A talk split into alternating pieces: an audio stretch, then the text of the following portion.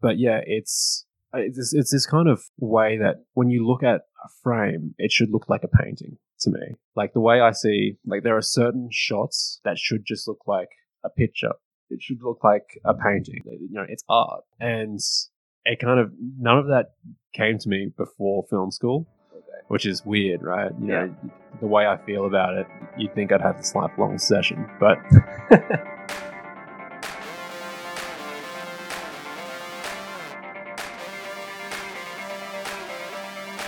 You're listening to An Actor and a Mic, a podcast focused on the often tumultuous but spectacular journeys of Australian artists. In episode 8, I speak with a friend of mine, Scott Hazel. Scott is an aspiring cinematographer and a mature student here at USQ. In this episode, we speak about the state of Australia's film industry and the argument that Netflix is killing our industry. I ask Scott why he thinks producing films is so expensive and he answers that. So thank you for that, Scott. and also what he thinks the necessities of shooting your first feature film are. It was lovely to sit down with Scott and learn about a lot of the things that happen behind the scenes. It was definitely handy to know. Okay, now you know what you're in for. Go and enjoy the interview.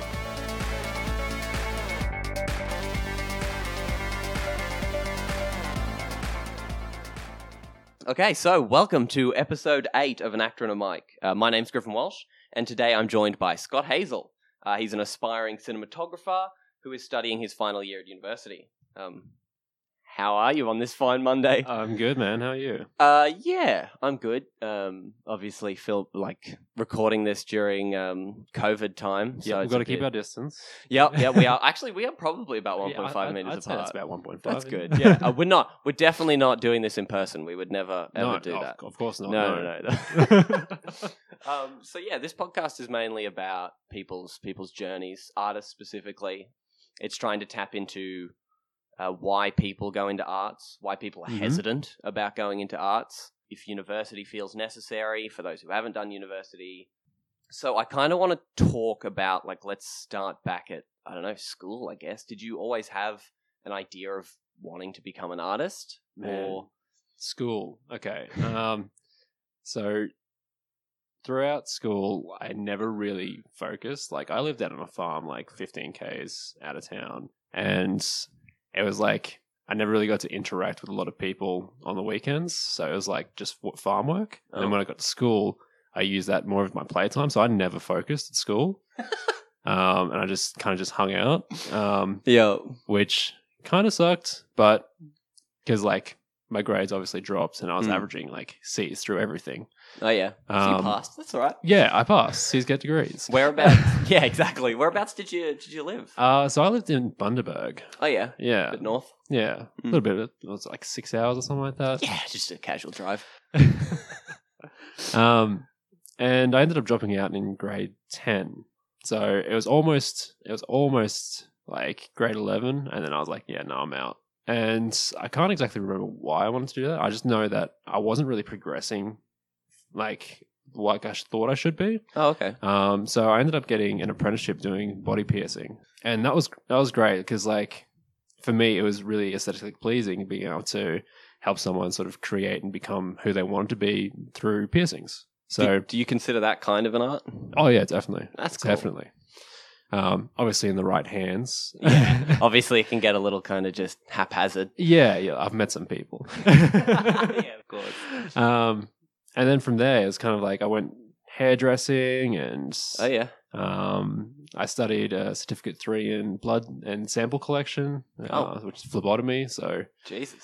um, did a little stint with QML. Yeah, and retail, and I kind of just worked from there until uh, really up until I started studying at USQ.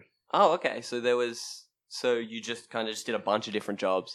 Yeah, kind of yeah. Just figuring out where you sit in well, life. that, that's the thing is like I didn't know what I wanted to do at all. Like Yeah. it's it's one of those things where they tell you what you should be, but none of thing sort of fits Mm, when you try and do that. yeah. So, you know, I worked retail. I was an assistant manager. I moved to Brisbane. I was an assistant manager for the continuing chain. Then I d- decided to go and do car detailing, and that didn't work. Car detailing. Wow. That's okay. Yeah, yeah. Look, I've Literally got, just Oh, I've- everything. Um, I've got some injuries from there. Um, oh really? Yeah, yeah. So acid, hyd- like hydrofluoric acid. Oh God. Dangerous stuff. Yep. Um, Oh. yeah, ED a few times.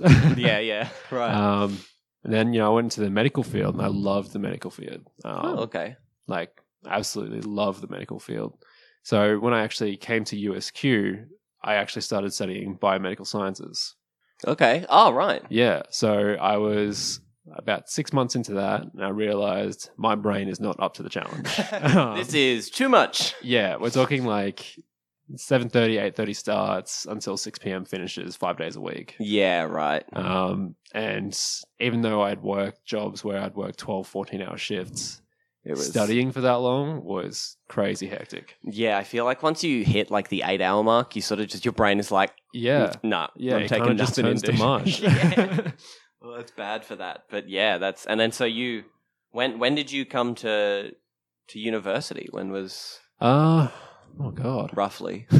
couple of years ago. I'm in my third year now, so it'd be two years ago. So Okay, right. 18, 2018? 2018. So yeah, it'd be, it'd be around.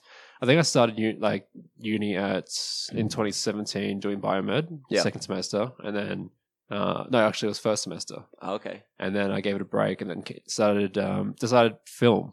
So Yeah. you took six months off from biomed, and you decided, film, Yeah. why? Well, see, I found growing up, I was always told, you know, you've got to be a miner like your father. You've got to be, um, Oh, you know, right. you've got to be in doing ca- just casual work, or you've got to be in the medical field like your mother. And like, don't get me wrong, Asian parents, like Asian mothers in particular, are always like, you have to be a doctor. You have to be, you know, like. yeah, it's stereotypical and it's there for and a it's reason. True. Okay, I see. Um, I see.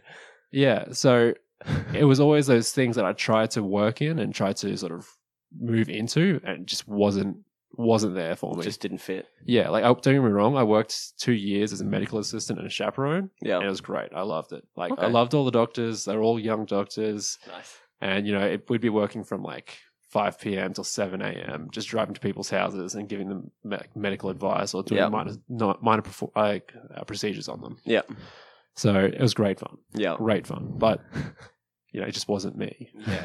Yeah. And yeah, so you- you decided film. Like, did you? Was there always a part of you that went, "Ah, film would be cool," or did you just choose it because you were like, "Film sounds cool"? So Is it just another stepping stone kind of thing? You think, or I don't think so. Um, Like I've I've invested way too much of myself into it yeah, for it to be a stepping stone. So like that's cool.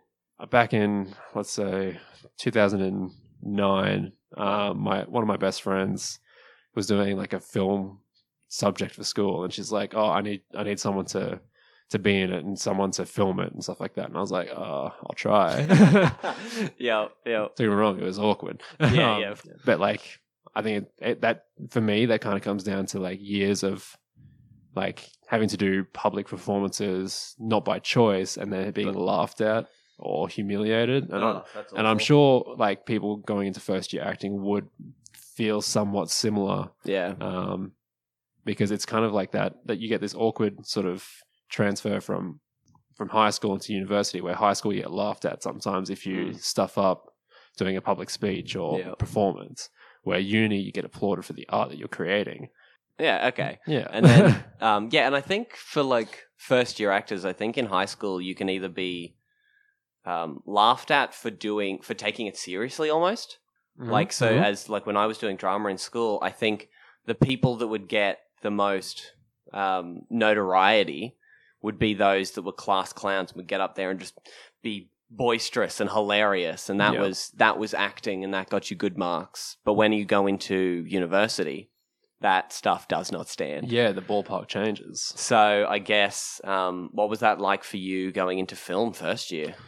so it was really interesting because of the skills like the skill set that i had uh, like acquired over the years Yeah. Like- from high school. So like we're talking like 2000, I think it was like 2009 when I should have graduated. okay, yeah, So from like I think like 2007 or something like that that I quit.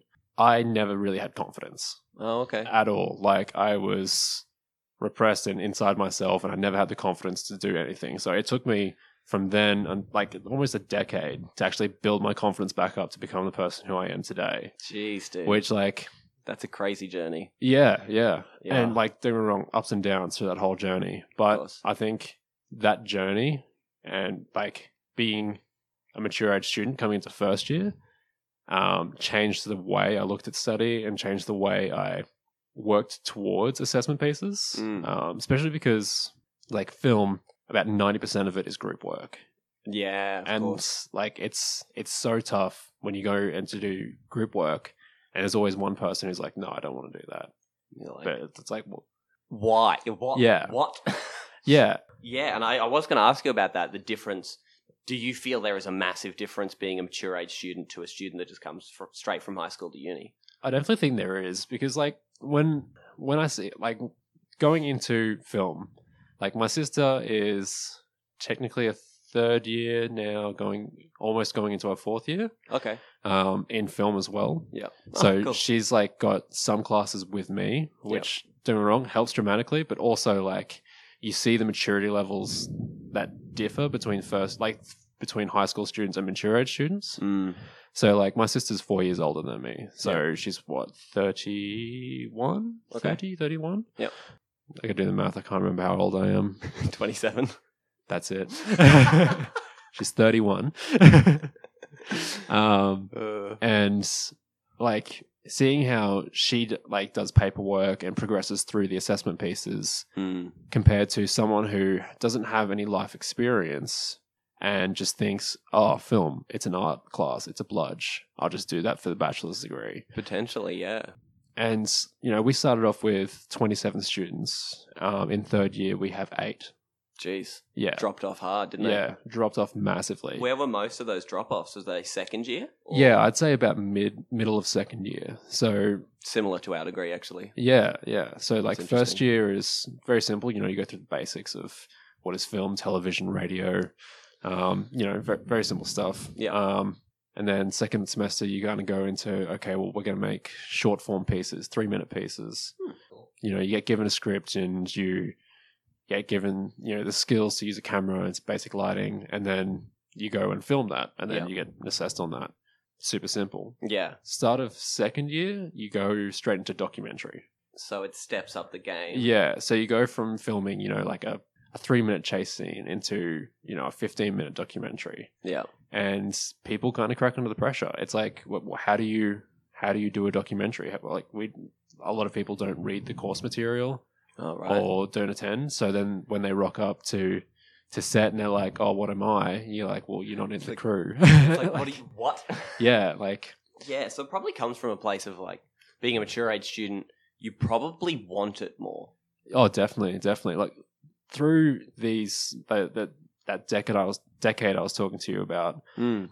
I'd been trying to study Yeah. the whole time. All right. It was works or study. Yeah. That's the thing is, you know, I would start to study and I would be supported by my, my mother, and that, that was great. She did a wonderful job Yeah. of trying to support me, but she had to support herself as well. Yeah. So I would go about halfway through a course and then I'd have to drop out to work because rent was behind or bills Jeez. were behind. So, you know, that that didn't help me sort of with my confidence level because I like I'm sitting here trying to upskill and better myself so I can Yeah. then provide For yeah. yourself or others if you were so Yeah, inclined. Exactly. You know, it was it's difficult. um, so coming into uni as a mature age student, Mm. I'm like 15 minutes ahead for every class, and I'll be the last to leave if I have to, and Yeah. I will take the, the lecturer's time of day and ask him every question I can to get all the information I can. And you know what? It, it's it's resulted in some pretty great things for me. So like second year, Dr. Daniel Maddock is a uh, cinematographer. Yep. is one of the first in Australia to actually get his doctorate in cinematography. Oh wow. Yeah, That's pretty cool. great guy. He's like Yeah. super young, but has like I think a fourth kid on the way. It's Jeez. Crazy. Yeah. He's uh yeah he's pushing through life. Good on him. That's, yeah, that's yeah, impressive. he's loving it. but you know, he's he's my mentor now, and I'm actually working for the university under him in the offices Office of Advancement Learning and Teaching, Hmm. and we'll be creating content for situations like this in the you know in this awkward phase of study with the pandemic going on, where we will Yeah. actually go and film educational videos for say medical or engineering So they can see it online. so they can actually watch it That's awesome. Exactly. I Yeah. mean, there's nothing worse than trying to study, let's say, mechanical engineering, And you just, but looking at a book. yeah, just pictures. You're just Yeah. Like, what? Yeah, like for me, I'm a kinesthetic learner. I have to physically do it to Yeah. learn it. If I look at a book, it's just a bunch of words jumbled up. It's like, this means nothing. yeah, exactly, exactly. Yeah, because I was, I think, I think actually the episode before this, I interview a mature age student who has graduated now. Oh no, he's, I get he's doing his, um, I can't remember what it's called, but I think he's doing honors. He is doing honors, and um, and he's a mature mature age student too. Hmm. And, and I think the thing that he noticed the most was was almost breaking the rules, the ability to kind of do what you want to do Mm. while still maintaining within the rules of the institution, kind of thing. Look, I've definitely bent some rules. Yeah. Um, you know, we're, we're told not to do stuff by certain people. Yep. So we kind of just go, well, we'll go buy our own equipment and do it anyway. Oh, okay. Mm. You're just like, okay, well, I mean, I want to do this, so you're Yeah. not going to stop me, kind of thing. Yeah, exactly. And you know, like it's that's the thing is we have um, someone who we we can go get gear off, and you know it's hundreds and thousands of dollars worth of gear. Like we're Yeah. talking really high end gear, Hmm. Mm. Jeez. but you know you're required to do a lot of time with the person to do training to be able to then get the equipment out. So you can do it safely, or Yeah, exactly. Look, we were told you know you don't drive in a car and film. Well, that's what we did in our first year.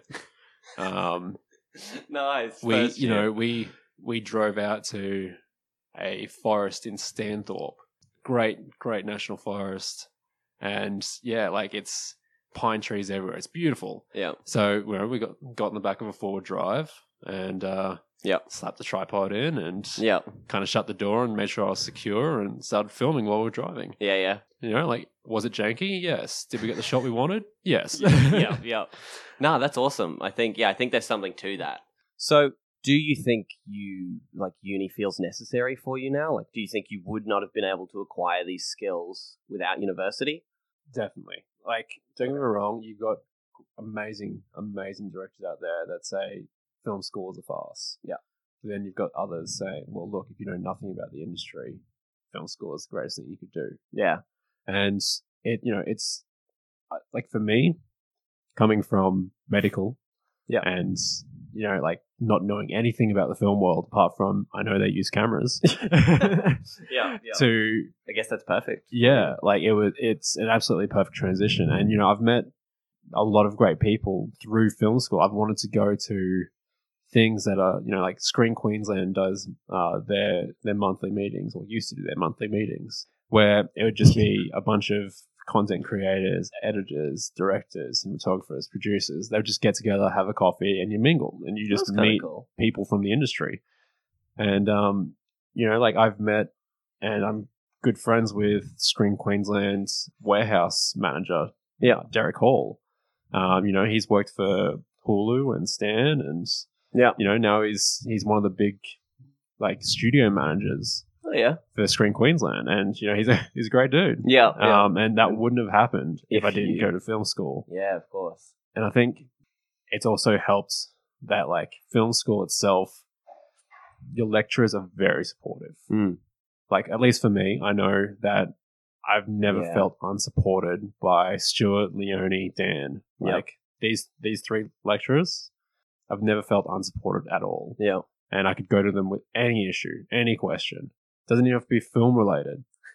nice. So they're- And- they're sort of mentors in Yeah, yeah, exactly. And you know, like it's it's great to like for our our final project, we're you know we're doing a film, Mm. um, whether it's a feature length or a, you know a short 20, 30 minute, like a short form. Yep. it doesn't really matter because we're working with them as partners, not as student and Unless lecturers. it's a bit more of a, like you're on the same level. It's respect. yeah, kind of thing. yeah, exactly. And we have like this this wonderful mutual respect for each other now. Yeah. where I'm camera A for the camera team for this film, and you know the director of photography is Stuart, our Yeah. lecturer, and I report directed directly to him, and you know we we mesh so well. Yeah. Um. So it's great. I, I think. Look, if you don't know anything about the industry, definitely worth going to film school. It's definitely worth putting in the three years, the context you get, even just the, getting the bachelor's degree. Like I've Yeah. I've now through film school worked for um, doing live streaming for the basketball for the Twin Mountaineers. Cool. I've also worked with doing the uh, live stream of horse racing. Yep. Uh, don't get me wrong. I don't. I don't agree with horse racing. Yeah. It is horrible. But but when you have to make, pay bills, you have to pay bills. well, that's that's another interesting question. Do you feel at, at this level? Do you feel it's necessary to kind of just take any job you can get, even if you don't necessarily agree with it? I think at the moment, yes. Yeah. Um. So like, I'm a fairly avid animal rights activist. Yep. Um, and I do not agree with any form of sort of animal exploitation for money. Mm. Um, for me, I had to lie to myself and said it's just camera work. We're filming the people, not the horses. That was a big lie. Yeah, that would have been Everyone's a there lot. for the horses. yeah, let's of face course. it Yeah, but you know it, it's something that i i needed to to sort of just get by pay bills buy gear for myself um you know like i've made contacts i'm working on a feature film with a couple of Friends? brisbane directors Oh, and wow. friends nice. um That's cool. yeah like like one of them's she's so sarah Jinsey, she's won a couple of awards for her scripts and she's done some feature films before um it's actually good friends with the people from dawson's creek Oh yeah, like a lot of the main actors that's cool. um It's, yeah, it's, that's almost interconnected in a way. I think you definitely going to, f- to school at this at this age, you can definitely deem a lot more respect and a lot more Hmm. um, Oh, definitely. understanding from a lot of people. Definitely. Um, do you do you have any idea of what you're going to do after uni?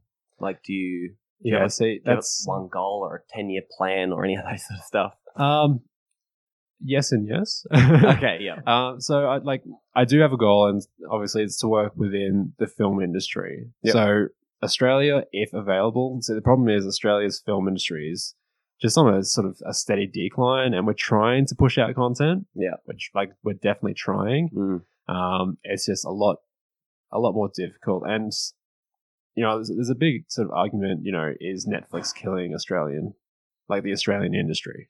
What do you Um, think? Look, that's tough.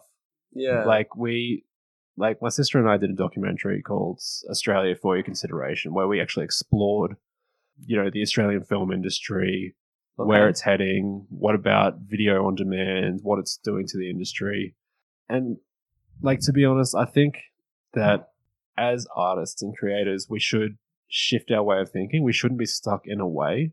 Yep. So if video on demand, like streaming services like Netflix, Stan, Hulu, Amazon Prime are saying, give us your content, I think we should start looking at that as a way to do that. Because if our government isn't going to support us in making, you know, the art that they want us to make, but they won't pay us for it, yeah, um, then we've got to look at these bigger companies and corporations to be able to help produce the content. yeah, the transnational kind of ones. Yeah, exactly. So yeah, I guess maybe we just need to lean more into them because I, I know there there are a fair few films filmed in Australia, but I don't know Yeah. if they're always with Australian actors and with um, Australian directors. yeah, Um, and and that's that's definitely like right on the money. There are so many films actually shot in Australia, Hmm. and you know they'll get their recognition at the end. You know, thanks to Screen Australia, Screen Yeah. whatever t- territory or state you're in. Yep. but it's not really well known, which is a bit of a shame because I would love to see more Australian content put out. Considering Australia was the first country ever to produce a feature film. no, I didn't know that. Yeah, so it was the Kelly Gang, Okay, like oh, back in that makes sense. back in the early early 1900s. Oh wow, Um, and then it was kind of like like I'm pretty sure it was World War One, maybe. Hmm. Not quite sure when. Somewhere it- around yeah, there, yeah. somewhere around there. I have to do my research. But yeah, we you know we produced the first feature film. Hmm. Um, but Hollywood shut off. yeah, um, and, then and- so Yeah, and because you know Australia wasn't as largely established as you know the US. and they don't have the num- we don't have the numbers. Either. oh, not nearly. Not Yeah. nearly. What are we like? Twenty-seven million to three hundred and fifty million. yeah, like, something something like that. that's crazy. Yeah. So yeah, so you definitely want to be in the industry in some capacity. Yeah, yeah. So like for me, I I know straight off the bat I'm never going to be a cinematographer straight away. And I think that's like the the realization that is a little bit harsh to some people. You know, they'll they'll come out of film school being like, I directed three films and you know, you'll go to work on a large scale production and be like, Cool, you can be a production assistant, go get us coffee. Yeah, it's like cheers. Thank you, Um, intern. and that's kind of where the the mature age student comes out as well. It's like it's because you have to be humble about this. You know, like Mm. sure you've directed a few short films, doesn't mean you're all that. Doesn't Yeah. mean you know, like doesn't mean that you know everything. Yeah. There's always going to be someone that knows more than you, and you can always learn from them. So it's definitely worth The way to look. going from the bottom and working your way up into wherever you want to go. Yeah. Like, don't get me wrong. If you have a story to tell and you want to be a director, you can tell it. You'll find a way to tell it. Yeah, I Um, suppose, It- and it, I guess it just depends on how big you want to be. Like people's Yeah. aspirations seem to to aim right for the Steven Spielbergs and the yeah. No, exactly. Like, yeah, I don't know. like I could only aspire to be, you know, someone like Conrad Hall or Mm. you know, like the great cinematographers of their time. Um, Yeah. but that's that's a long term goal. Yeah. You can't do that straight off the bat. Yeah, You and I know? think that's a that's a definitely a good way to look at it. So, um, do you think you'll stay here in Australia now that you've made all these connections, or do you feel some kind of need to go over to America or Well, England? I think the great thing about film or just the arts industry in general is you can kind of go anywhere in the world, and as long as you know what you're actually doing and what you're talking about, not spurting it out, Yeah. you you know you, everyone will know what you're doing, and Okay. it's like ideally I want to go to Canada, work for you know a company like the CW, Yep. um, you know they're not huge, but they have amazing locations and you know they do amazing shoots and Mm. great shows and they, they pump out so much stuff but you know it's it's they've got a community behind them that is just overwhelmingly positive about the content they produce and like that, that's the kind of area I want to be in you know So it's it's kind of humble aspirations, but you kind of you know it. It's not even humble. You know what you want, Hmm. and you just want to feel almost driven for the art, community orientated. Yeah, you're not aiming for that big. "Oh, I want to be the Hollywood director that makes bajillions of dollars. yeah no look everyone would love to be Michael Bay you know Of course. you would love to have your own custom cameras and you know work with supermodels all the time and Yeah. you know just for the kicks Yeah. um But- but no no that's but let's be real. yeah let, let's be real about this it takes time and you know you've got to have connections you've got to have the right eye and you know the the right mind for it Feels like a lot of luck sometimes too. yeah don't, don't get me Right wrong place, right time. yeah so much like yeah yeah. Um. What What is it about being a, a cinematographer that that you like? What like draws you to it? What's What gives you like you watch it back once it's fully edited and done and color corrected? What What when you watch it back, you go, "That was cool. Hell yeah!" Like the way i look at it is like especially when you s- see stuff from like have you seen road to perdition no. Okay, Tom Hanks movie. Okay, c- cinematographer was Conrad Hall. Mm. Incredible. He died not too long after um, Road to Perdition, Okay. and there's this extremely famous scene, like extremely famous scene. Sort of, t- it's called the shootout, and there's this incredible sort of artistry that Conrad Hall's managed to create, where it's a man getting revenge on these mobsters, essentially. Okay. Um, and you know, sounds simple. Yeah. But the way it was shot, the the very meticulous way that the actors were blocked in the scene and the following shots, it was insanely beautiful. And Okay. I definitely recommend watching the movie just for that scene. Sick. But yeah, it's uh, it's this, it's this kind of way that when you look at a frame, it should look like a painting to me Jeez. like the way I see, like there are certain shots um, that should just look like a picture. It should look like a painting. Well, you know, it's art, Okay. um, Kind of cool. and it kind of none of that came to me before film school, which is weird, right? You know, like the way I feel about it, you'd think I'd have this lifelong session, but it's um, it's kind of th- this thing where like when I had with uh, Daniel, my, one of my mentors, when he when he started talking about it and seeing his passion, and then reading like he's actually been published in in a cinematography book, Mm. and reading you know this this eight thousand word piece on the entry to Saving Private Ryan, Jesus. yeah, Jesus. the- on the cinematography of it, Yeah. um, and reading it, and understanding it, and then just being with him on set when he, you know, on, on random sets working for stuff for the uni. Yep. And s- seeing the way light catches and creates a Mm. feeling, an emotion, you know, like it, it's it's kind of funny. Like we we we kind of take it for granted a lot of times where we're just like, yeah, yeah, just throw a light on. Mm. Like you see that so much in first year. Oh yeah, I'll just throw a light on them. Yeah. Yeah, they've got light. We can see them in the camera.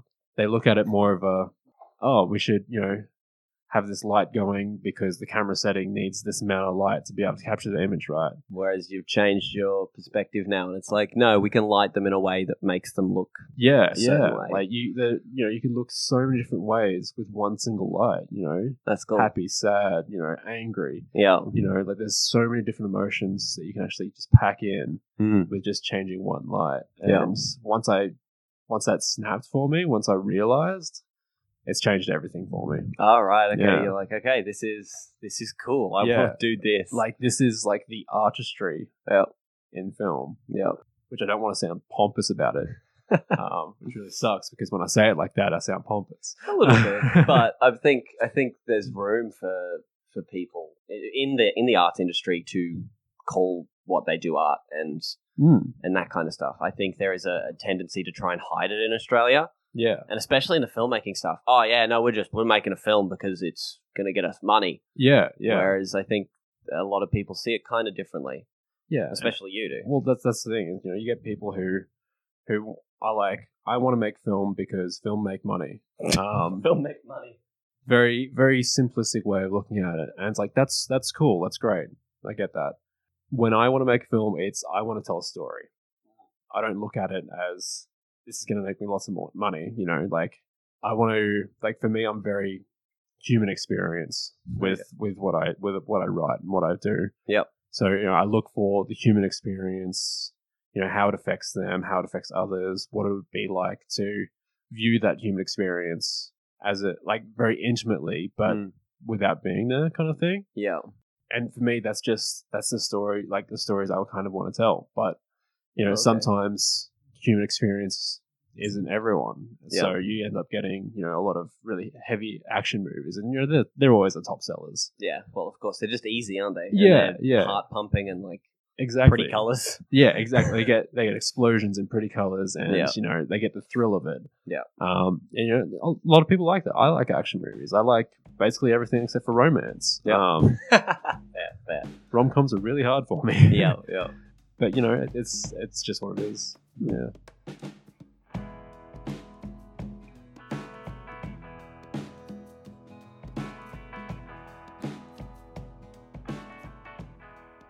Welcome to this episode's midroll. So, I wanted to keep this one short in awareness of this episode's length.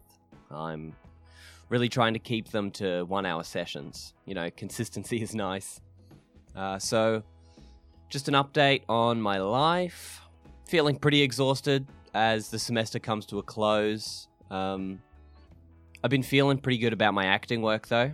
I've been pumping out a theatrical monologue and a screen test about every week or so, which has been really interesting in terms of which characters I have similarities with and with ones that I find easier to portray. I've been watching all the National Theatre productions as well. Uh, they've been putting them up online. If you're interested in theatre at all, I definitely recommend watching them. So, another shout out for this week and honestly, I should have done it ages ago, so that's my bad. I actually didn't create the logos, and I also don't put those logos on the cover pictures of each episode. Bit of a confession. Um, I have my friends do them for me. Uh, her name's Jess, and she has been so helpful because apparently I'm technologically illiterate, so she's helped me through with all that stuff. Um, she's a graphic designer, and she's been making some pretty cool things during this lockdown period. You should go check her Instagram out at Kidberry. That's K I D B U R Y. Jesus, I hope I s- pronounced that correctly. Anyway, a very big thanks to Jess for helping me with the logo and the cover art. So that'll do us for this episode's midroll. Uh, and there's still 30 minutes of this episode left, so plenty of information to absorb. Catch you at the end, guys. See ya.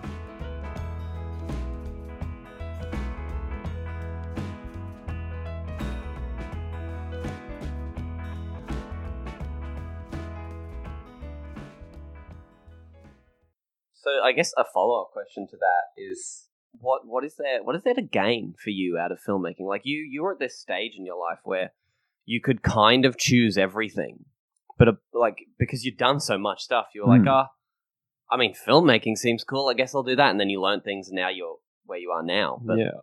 what what is there to gain for you out of out of this this industry?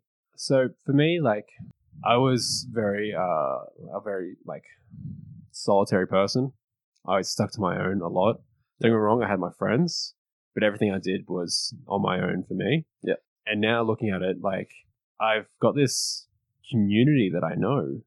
And I think for me, being a part of this this community is is what's driving it. You know, like I know um, you know, actors that live down in New South Wales. I know actors that live in Adelaide. I know Yeah. directors and producers in Brisbane. You know, it's and I don't have to see them every day, but you know, when I do see them, or even just send them a message, you know, it's great. We have this this this incredible response. You know, that it's not Mm. just a oh hey man, it's like hey how you going? What are you doing? You know, like how's all this? That's you know, what's cool. your last project? You know, how's this project coming? Yeah. and we're always talking about what we can do for each other. You know, like um, you asked me earlier, you know, do I consider body piercing as a as a, a form of art? Yeah. Um, you know, like I know a few people in the body modification industry that do like body suspension and stuff like that. You know, Oh, Yeah. hook through people, hang them up. Yeah. Sounds very diabolic and sort of butchery Yeah. but there's you know like I know people who uh, like one of my one of my great friends Kyla she's actually starting a podcast and she was the first piercer in Australia to be uh, approved by the uh, well, it's the Australasian piercing So- something Yeah. the APP and she's actually starting up a similar podcast system except she's filming it Oh, okay. um, and talking about you know uh, body piercing in the, in Australia and the industry itself and as a whole. And Yeah. you know, it's it's great because she contacts me and says, "Hey, look, I need help." You know, with you know, like I want to film it. So, what, what do you recommend and all this stuff, and just little things like that. That you know, like you don't realize that everything you watch on TV has a film crew behind it. Yeah, true. Um, even if it's an animation, you still have an animation crew behind it. Yep. Um, and so many people don't realize that. You know, like we get these, we get people that are cutting like funding to the ABC, and yeah, this, this I could tell you so much about it. I Um, mean, you're welcome to, but like, yeah, that's that's just the general gist. yeah, yeah, That a lot of that stuff just seems to it seems to be just a lack of funding yeah, from, from an outside perspective. When you're not in the arts community, yeah, from the outside perspective, it just seems like we're wasting time and things aren't art. And it's a bunch of like, oh, 100 percent. but when you're in it, it's it, it is community community orientated. Yeah, it like, is- you, yeah. you, you look at it like like a, a, a minimal size like documentary crew is like three to five people. Yep. You know, that's a small community.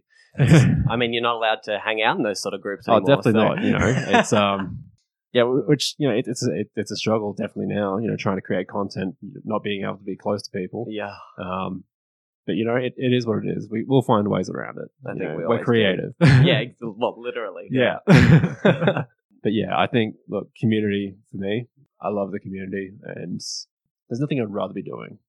That's um, it's a pretty honest answer, man. yeah, look, to be honest, like, yeah, that's it's- um, no, that's great because now that you've pointed out the community aspect of it, really, it really is kind of like that, isn't it? And for the most part, everyone in it is trying to help each other. Yeah, and look, and that's it. The the key key term there is for the most part. Look, we do have people who are very like solitude filmmakers. Like I do everything myself. Uh, there's you know there's one in Toowoomba that I've recently actually worked for doing you know being a DOP on. Yep. Um, and my sister did special effects makeup and the crew, Mm. like the the the uh, actors, love them. They're incredible. Like where we've invited them from Byron and they'll come up for a party and stuff like that. Like they Jeez. they like we just have like this incredible community. Yeah. Um, but the director, oh boy, He was not interested. no. Well, that's the thing. It's like you know you you go to the movie premiere and then all of a sudden, I made this film by myself. I don't need crews. I don't need funding. He had like five thousand dollars funding or something like that Oh yeah, it was he very very toxic you know like i do everything myself Oh. when reality you know my sister and i had spent almost $2000 on that film of our Alright. own personal money Jesus. um you know that special effects makeup and fuel and All You sorts know, of stuff. yeah, and you know equipment as well. You know, like we bought our own equipment for that. Really? Yeah, he ended up replacing his previous DOP with me, who was a s at the time a second year film student, Oh yeah. who ended up producing better shots and stuff like that than the DOP that had gone through his three years of film school, graduated.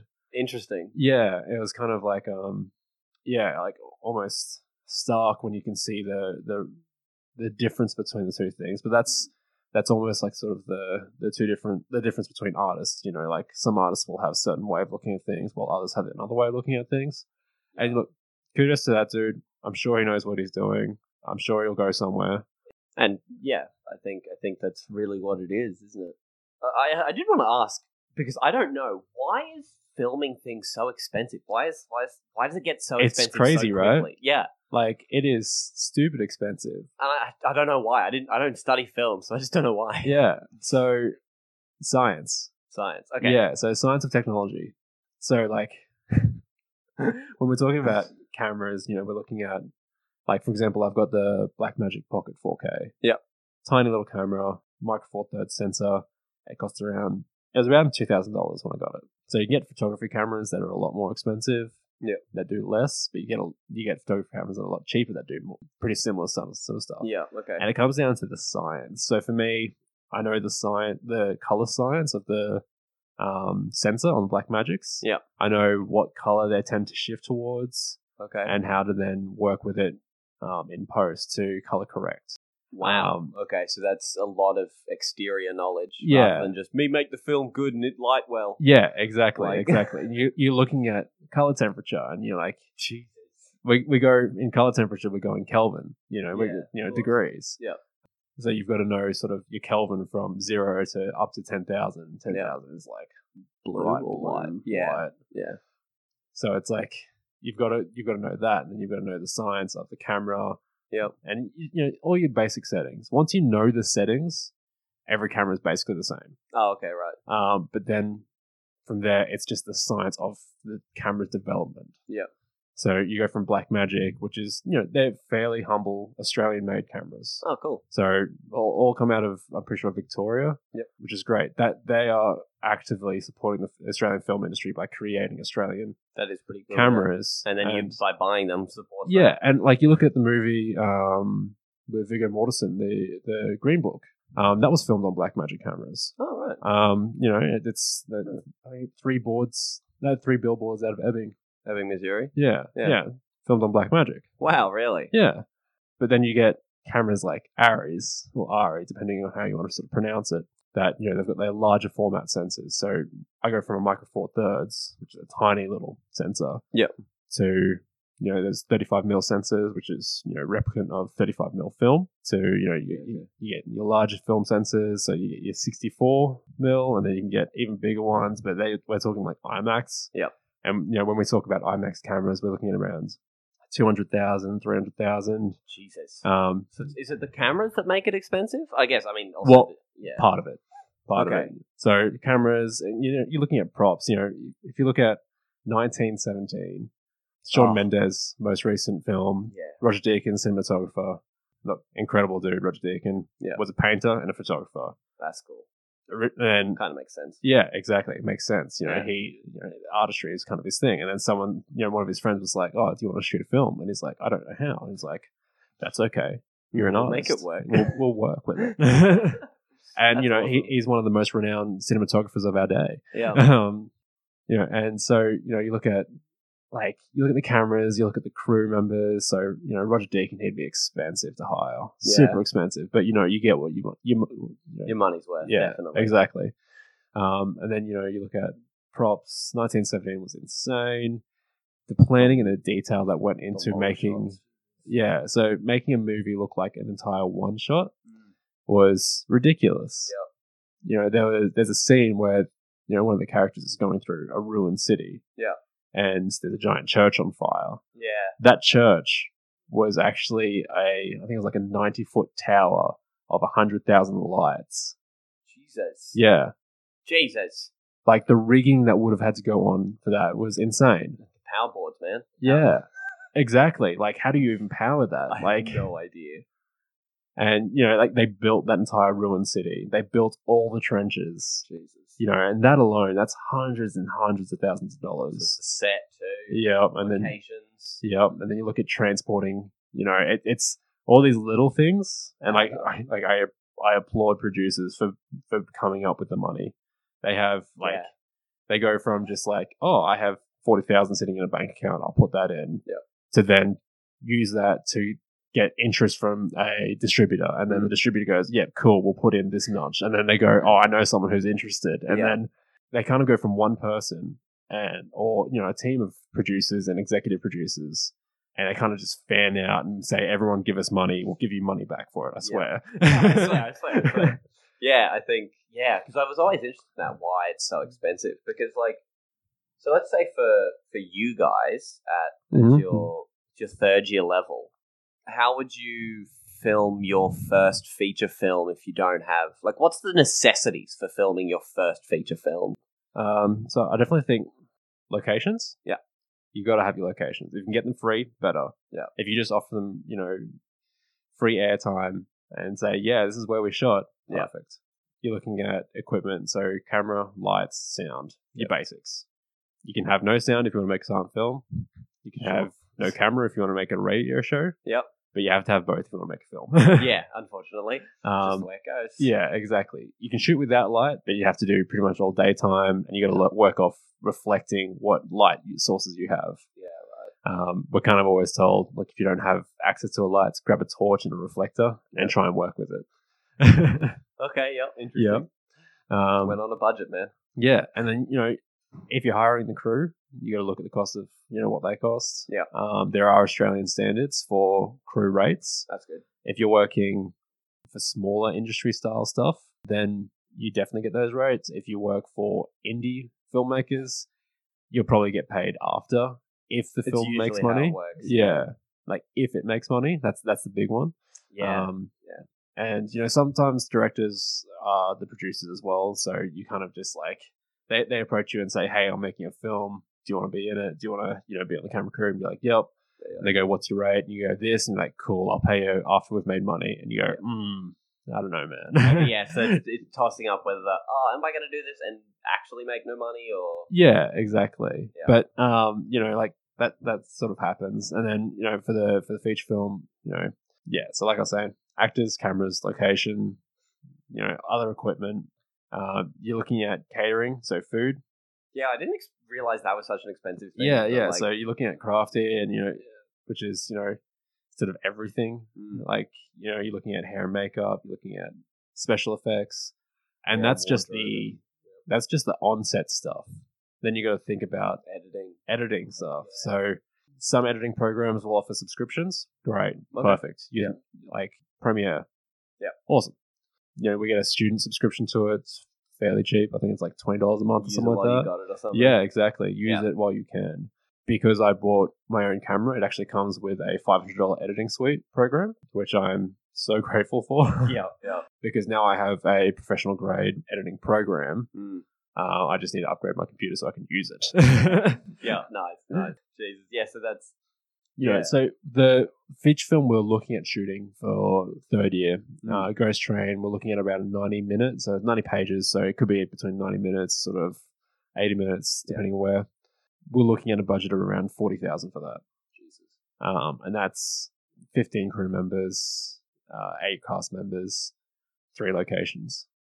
And that's 40. That's 40K. Yeah, and that, that's shooting over 10 days. So have you ever heard of like a, a credit card movie, like a credit card film? 100%. Yeah. So 100%. would you ever take a risk like that, you think, moving into the industry? Would you ever go, hey, I want to do this so bad? Um, On- only if it's Amex. No. Yeah. Uh, look, uh, it's it's interesting. Wh- If you have um, a quality amount of producers and you have a quality company that you're working with, like a production company that you're working with, credit card films are okay. Um, Because they will have redundancies in place to be able to, and plans in place to be able to pay that off if you don't make the money back. As an indie filmmaker, I would never do that. Yeah. Um, that is way too large of a risk because I know for a fact that I'm never hoping to make money. Um, I can enter it into film contests and whatever. I'm never aiming to make money with my films yet. Right, I see. Um, for me, it's getting recognition from my community Oh, um, and putting myself out there. Yeah. and it's it's it's difficult because you do want to be like, I want a ten thousand dollar loan to make my film. Yeah. but if you stuff that up, you're in debt That's gonna be a massively. good time. oh yeah, Yeah, because I think another podcast I was listening to actually, they this guy blew about ninety k on his movie, yeah, wow, but it ended up being okay. But it's just I was like, imagine if that went bad, yeah, that no, would have gone catastrophic. exactly. So like it's just this big risk. for me, I have a, I don't like money.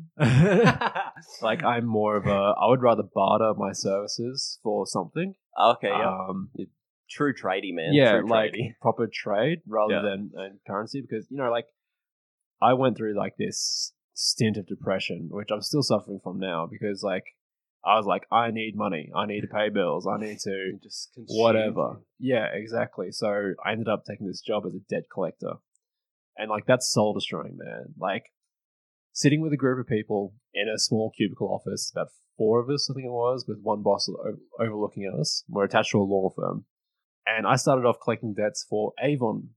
So people who were selling Avon but weren't giving the money to Avon. Oh no. So I was like, okay, that's fine. That's something small. They've entered an, o- you know, a contract. They have an obligation to Yeah. pay it off. Apparently, I was good at that, so they bumped me up to houses and cars.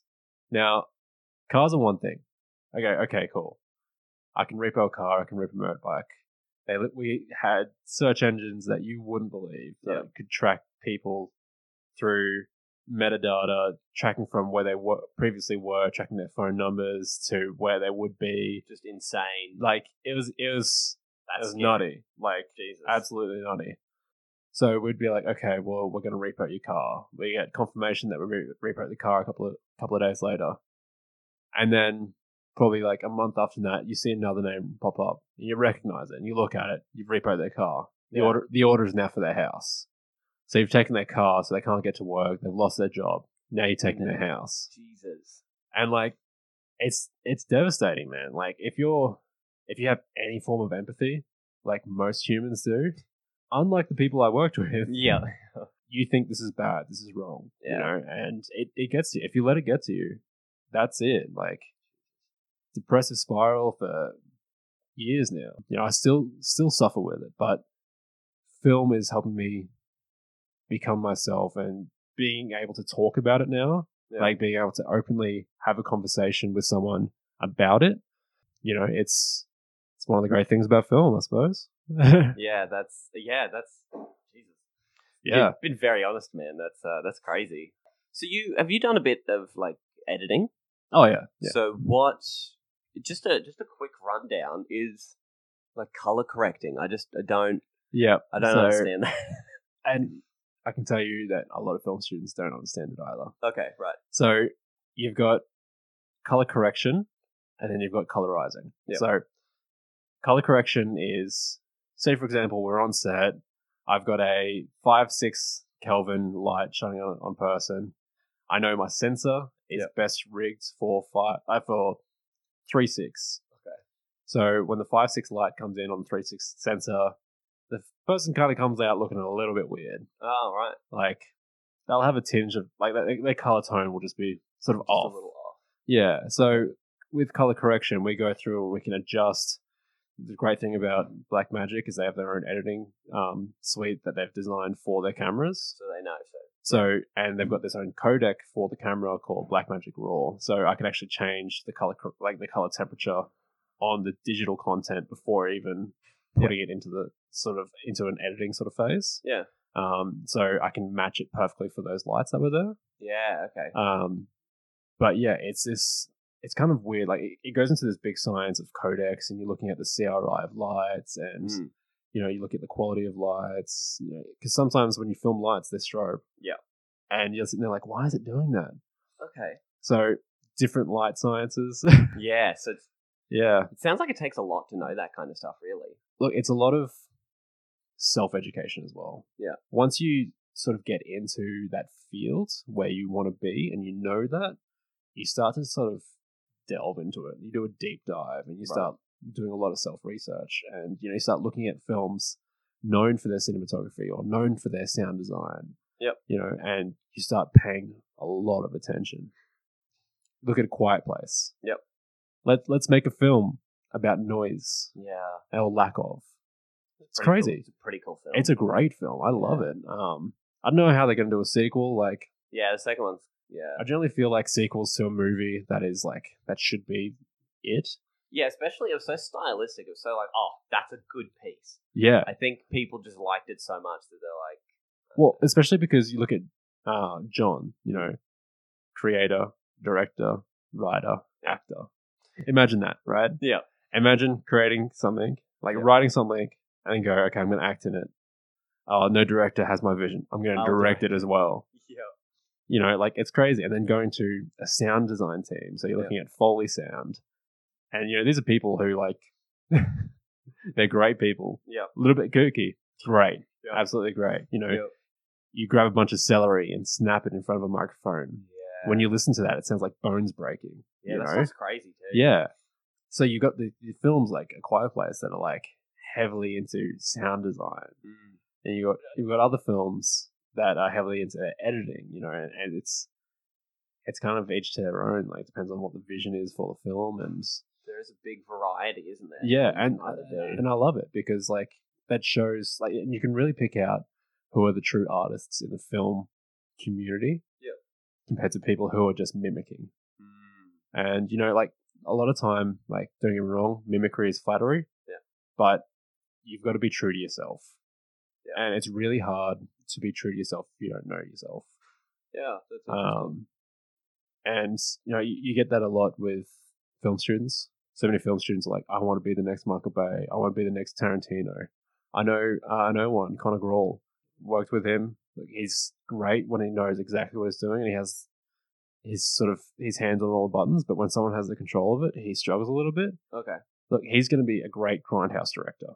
He loves his grindhouse stories. He loves the blood, the gore, the Yeah. obscenity of grindhouse. that's cool. So once he finds truly where he is, he's going to take off. Yeah, right. But he's just He's he's almost there. okay.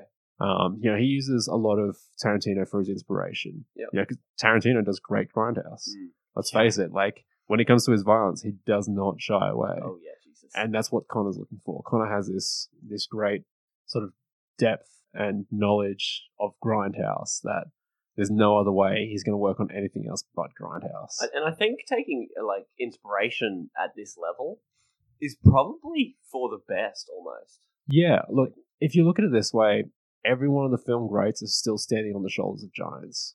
You know, we're always going to be standing on the shoulders of giants, and that's what we should be aiming towards. Is we should always be looking to push the next person up. You know, like we had this sort of really awkward phase from like the late '90s to the like mid 2000, like sorry, early 2010, Yeah. where you have all the same actors in Yeah, all the same films doing all the same roles.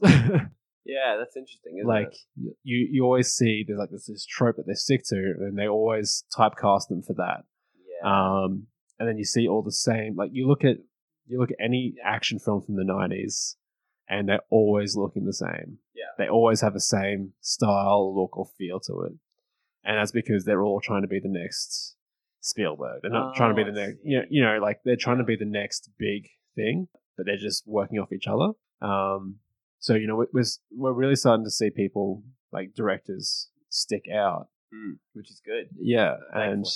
you know they have a style that they've been working on and they've just been continuously producing the same style throughout that whole time and you know they've got the most recognition because they have their own style that they've developed from you know from, From taking inspiration Great mothers. Yeah, absolutely. yeah So I'm happy to ask you the last question now. okay yeah Um, I ask this of everyone.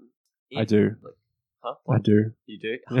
Please, no. um, so if if like sitting in your position now, what you said I do.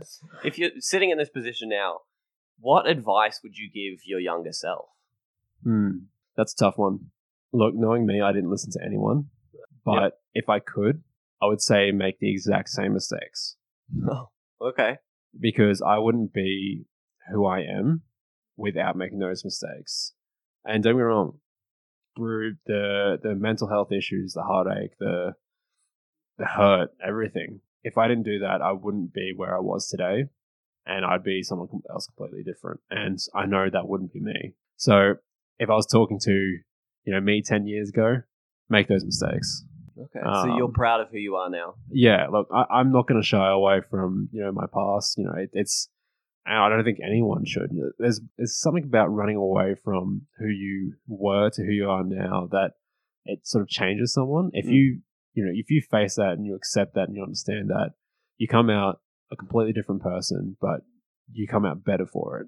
Yeah. because then you know who you are and what you want to be and what you want to do, and you know where your true loyalties are and you know, you, you become you rather than a repressed shell. So Yeah, that's interesting. I like that answer. Yeah, I mean, it's, uh, that's actually a little bit different from what I've had from everyone else. So that's that's cool, man. it's Thank you. very you. yeah, Um, so yeah, thank you for doing this. This was uh, awesome. I can't wait to um, to sit on this and edit it for six hours straight. So Hmm, I'm, I'm, I'm keen for you to listen to me for sales right? yeah, uh, I'm, I'm very much looking forward to it too. Um, yeah, thanks very much. that's all right.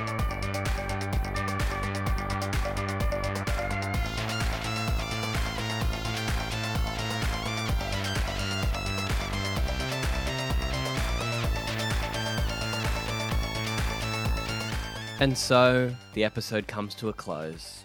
I know, I'm sad too. Or maybe you're not sad because an hour is a lot. uh, as usual, it was a pleasure to speak to Scott and get another's view on this industry here in Australia.